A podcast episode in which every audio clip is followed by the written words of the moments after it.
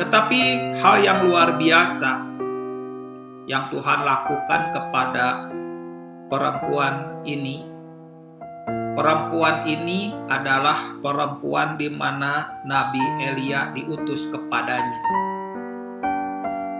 Kita tahu dalam kondisi apa pun, kondisi kelaparan, semua cadangan makanan itu habis.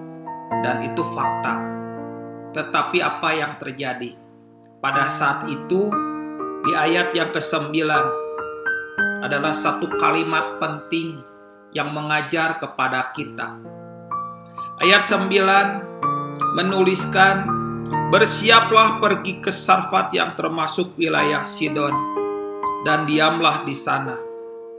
Ketahuilah, aku telah memerintahkan seorang janda untuk memberi engkau makan.